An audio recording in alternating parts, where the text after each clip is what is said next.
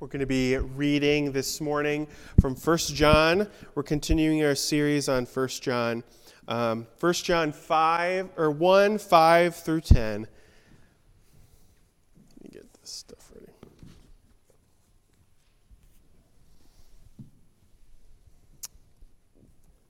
Hear these words. This is the message you have heard from, the, from him and declared to you God is light. In him there is no darkness at all. If we claim to have fellowship with him, yet walk in the darkness, we lie and do not live by the truth. But if we, if we walk in the light, as he is in the light, we have fellowship with one another, and the blood of Jesus, his Son, purifies us from all sin. If we claim to be without sin, we deceive ourselves, and the truth is not in us. If we confess our sins, he is faithful and just and will forgive us our sins and purify us from all unrighteousness. If we claim we have not sinned, we make him out to be a liar, and his word has no place in our lives. This is the word of the Lord. Thanks be to God. So, we're continuing this series um, on the book of First John. Um, and it's these books were written by John, um, and uh, this is one of those um, things. I feel a lot of times John is kind of given this really like loving, we like think of as this like loving, really pastoral person who's like, who would come up and give you a hug and tell, tell you everything's okay. And we get that in, you know, really clearly in other passage, in other books like Second John and Third John about, you know, like the type of pastor he seems to be. And it, it's it kind of in this stark contrast to, to Paul, who's kind of this, you know, like in your face kind of guy, or Peter, who's maybe the like super academic one. But this passage in particular kind of goes against that. John is kind of, he's calling people out. He's telling them what it is. And it's helpful for us to learn the context of which this sermon was written right? So First John, it's not, you know, like Paul's letters where he was writing this letter to these churches. It's really probably more like a written sermon that could have been read in these churches. And so um, from what we know, John, after, you know, being a disciple, all these things, he moves, uh, he starts a church planting network, a church planting uh, group in probably the city of Ephesus in modern day Turkey. And he's planting, he's got probably a number of house churches, and he's kind of like the lead pastor in this group. And this area, Ephesus, we read about it in other parts of the Bible, right? In with, with Paul's Gospels and the book of Ephes- or er, Paul's letters, the book of Ephesians. Ephesus was this really multicultural city. It was a city where you had people from all over the Roman world coming there. So you had, of course, you had some Jewish people, you had Greeks, you had Romans, you had uh, Africans, you had all sorts of people coming together. And so John has started these house churches, and they're attracting people from all over the Roman world. Super diverse churches where not everyone looked alike, probably not everyone spoke the same language immediately. There was probably some translation issues. People ate different food. People had different values, cultural values. And people also had different ideas of what wisdom was, what truth was right? There would have been a few good Jewish people there who had a good knowledge of the Old Testament, and they probably felt, you know, we get this Christian thing better than these other people because we have been taught well as children. We are, right? Because we're Jewish, we're God's special people. But in the, at the same time, you have Greek people coming into these churches with some of their ideas about wisdom and, and knowledge. And so we from what we know, the little we know about the context of this letter, this sermon, is that there was an issue with a group of characters who were bringing in some of their Greek wisdom mindset into the church.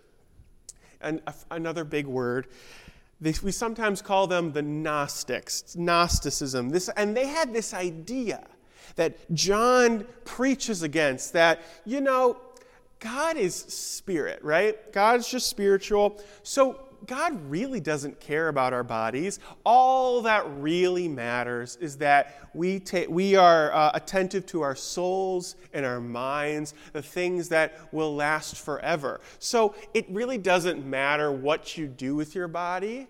It really, like, sin isn't that big of a deal. What's important is your spiritual life. That's the only important thing. What you do during the week isn't all that big of a deal as long as you're doing as much as you need to to uh, make sure that your spiritual life is intact and is going well. And some of them were taking this claim to such an extreme that they would even claim, you know what? I actually don't even sin anymore, right? I have gotten, I've done such a good job of cultivating my own spiritual life that I am not even a sinner anymore. I never slip up. I, or some, or going as far as claim, I am completely sin free. And Pastor John, as he's writing, he's like, no, no, no, no.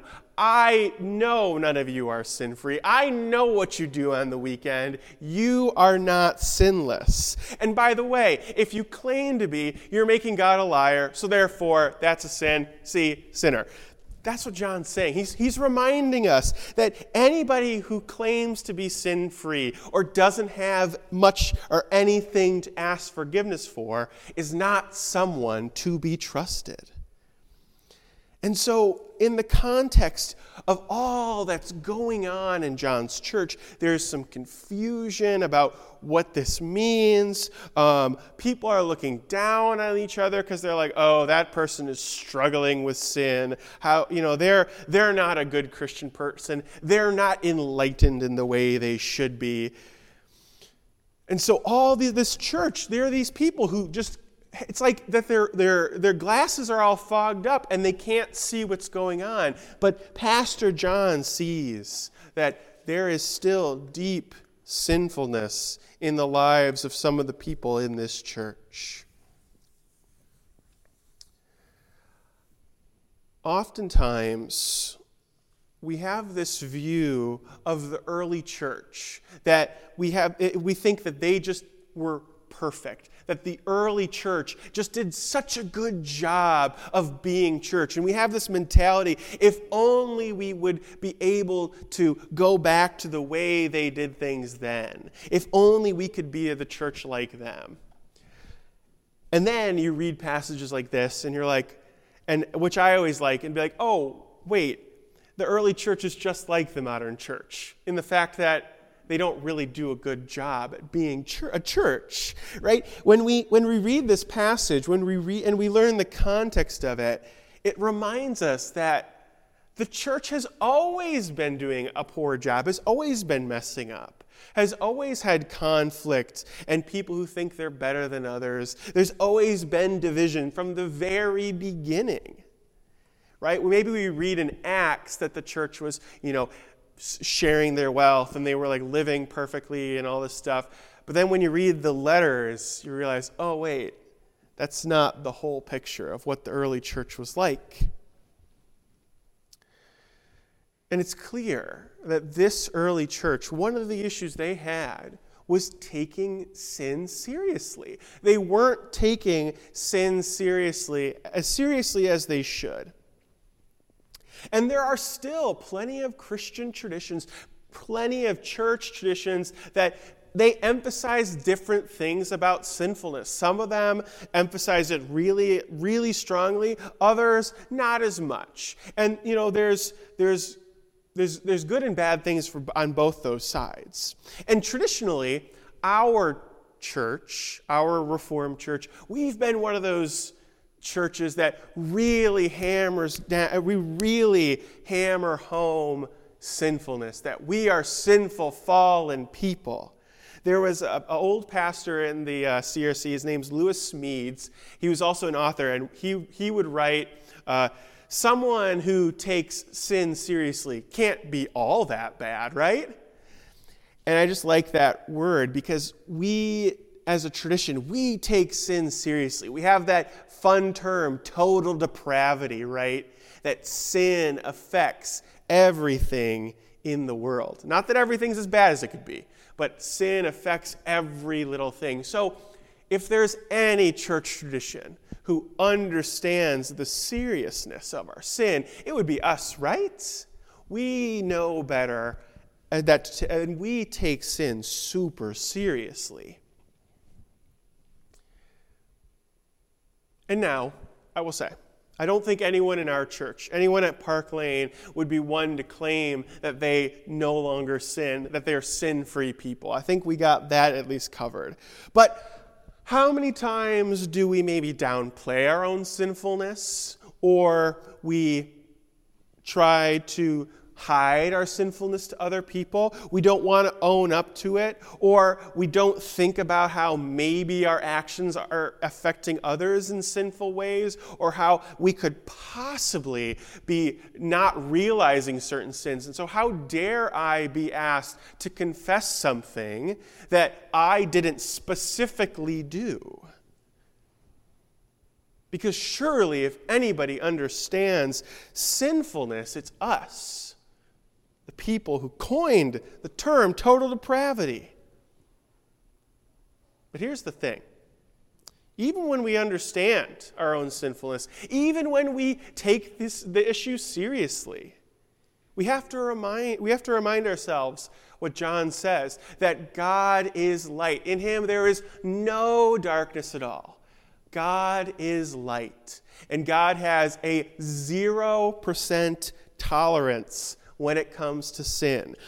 Even the smallest sins, even the slightest slip ups, even the inadvertent, unrealized ones that you didn't even know you committed, that is a goes against who God is. It goes against light. It goes against his very being. There is no possibility of sin and God coexisting it sounds overwhelming. Because it kind of is to think that even the smallest little sins that I do, even those small little things that aren't that big of a deal, go against and are affront to God's nature? Yeah, it is. It's overwhelming. It's like trying to, like, being a person in the world is like wearing, trying to wear, keep your white t shirt clean and walking through an active coal mine. Good luck. It's not going to happen. Just by being in this world, sin and evil is going to stick to us, and it's going to affect us, and it's going to bring us down.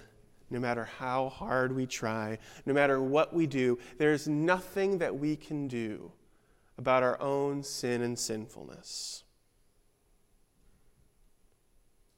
So I'm glad that we're all on the same page about the seriousness of sin. We're not like the church in Ephesus in, in 1 John. We understand our sinfulness. And of course, there are people there who are, who are claiming that, you know, sin doesn't affect me, John. I know you're talking about how big of a deal it is, but come on. Like, we know that God just cares about our spiritual life. It's not that big of a deal about what we do. God loves us, and as long as we, you know, do, do our best, um, as long as we just come to church and read our Bibles and pray, that's good enough, right? To which John says, no, it's not. It's not. Because there's no such thing as sin and God coexisting. Because God is light.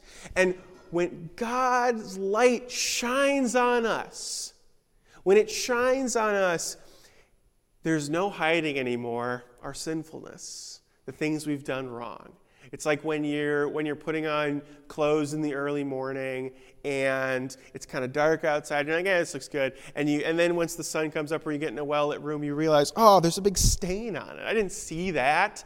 Because God, God is like that. God's light shines on us to reveal our sinfulness. There's no hiding and pretending in the light of God. all of the ways that we as Christians, we try to present ourselves as these presentable people, all that goes away when God's light shines on us. Doesn't sound all that comforting, but I want to argue that it is comforting. It's comforting to know that there's no pretense, there's no hiding, there's no way that we can hide our sinfulness before God. Uh, I, I, I do like a lot of. Um, I, I, I, use, I don't watch a lot of them anymore, but I, li- I liked those good cop shows, the dramas, you know, anything that, like Law and Order, those types, those were, those were great. And you always get the same image because it's a very vivid thing. You get the interrogation room with the suspect sitting down, and you got the, probably the good cop and the bad cop. They, got, they know their parts, and they're kind of rehearsing it, and they're doing their thing. And it always is in a very dimly lit room with the one single bright light in the middle, right? And you get the cop who's kind of interrogating. Sometimes they'll even like push the light on them, trying to get them to confess to what they've done, right? And in a lot of ways, John's passage, it kind of feels like that. That God's this interrogator, like, hey, like I know what you did, pointing his light on us to, to prove that we're guilty. But here's the thing it's not what God's doing. Because the one who's interrogating us, whose light is shining on us to reveal our sinfulness, is the same one who offers his life to cleanse us of our sin, who pours his blood out on us in order to purify us and to wash away our sinfulness. You see, because Christ forgives us of our sins when we come before God and that light is, shone, is shown on us and we realize that, oh, we're not perfect people. That, oh, I can't hide from Him the things that I did this week. Or, oh, I didn't even realize that was something that was an issue in my life. I didn't realize that was something that our church did wrong that we need to confess. Even when, when we come before God, and Christ, and we're, that light is, shi- is shining on us. It's that same light who calls us closer to confess our sins, to, to pour out his blood on us, and to make us new and to make us clean again. And so that even when we sin again, John, go, John says this in, in chapter 2 that even we're going to sin again, it's going to happen. It's still a sinful world out there. The white t shirt's going to get dirty again. Even when we sin again, Jesus is still advocating for us. Jesus is still there to pour out his blood for us. And so now, it's really, it's really nice to be able to think about that. But I think what John, what he wants his church, and an extension, our church, to think about is how do we make this practical? How do we make it so that this idea of taking sin seriously changes our lives, how we live every day? Well, I think what John is doing here is he's highlighting the importance of confession that we confess when we confess our sins before Christ that he will forgive those and how we need to make that a regular rhythm in our lives. I don't know what the early church what their order of worship was like. Maybe they did have some sort of like weekly confession time, but that's the reason that when we worship, we always have a time of confession. That when we come before God and his and we're in his light, we realize we're not perfect. And we need to confess those things to Him because guess what? Whether or not we confess it, He knows about them. And so when we do that, we always hear the words of assurance that Christ has set us free, that Christ purifies us and makes us righteousness. He says, blood covers us so that we are righteous as well. But I think there's even more than just coming and confessing formally at church on Sundays. I think that what John is calling his people, calling his church, is to consider confession as a way that we live our life. That we could consider our life to be lives of confession to one another, being honest with ourselves about our own sinfulness, rather than quick, quick jumping to defend ourselves, like, oh no, but I'm a pretty good person. Now, I don't think we need to consider ourselves awful people. I think there's a problem with that too. But to be honest that we're imperfect, that without Christ, we're pretty we're not good people. And so that we would be willing to walk humbly in the world, a world that is often very quick to call out the things that Christian people have done wrong. That we wouldn't try to immediately defend Christianity and say, well, no, no, no, no, and instead say, yeah, actually, you are right. We have done some pretty bad things in the name of Christ. That we would consider being open and vulnerable as we go in this world with ourselves, but also with those around us, and offer that and hope that they would offer the same vulnerability. That we would even consider, mind blowing idea, actually confessing our sins to one another. That we would take time when we've wronged someone or when we've done something wrong to share it with someone else. See, they do that in the Roman Catholic Church, right? They have formal confession. And, you know, our church tradition, we got rid of that 500 years ago. And I think that there's, there's some good reasons to have gotten rid of it. I don't think we need to every week go before a pastor in order to feel forgiven. But have we thrown the baby out with the bathwater? Do we ever actually confess our sins to one another? Because I remember a professor of mine in college said, you know, on Judgment Day, everyone's going to hear your sins anyway. You may as well start now. What does it mean to walk in the light? Well, John says it. He says it in verse 7 But if we walk in the light as he is in the light, we have fellowship with one another. And the blood of Jesus, his son, purifies us from all sin what it means to live a life of confession is to be daily reminded of our need for Christ, that his blood is poured on, uh, out on us so that we would be pure. But it would also mean to be in fellowship with one another, living lives where we're able to be open and vulnerable and humble and even willing to confess to each other that we would be willing to confess our sins to one another, to be forgiven, to be corrected. And so, as we think about it for this week, thinking of ways how we can live lives of confession, to be reminded of what Christ does for us. Would you please join me in prayer? Father, Son, Holy Spirit, Lord, we know that we don't we don't live the ways that we should.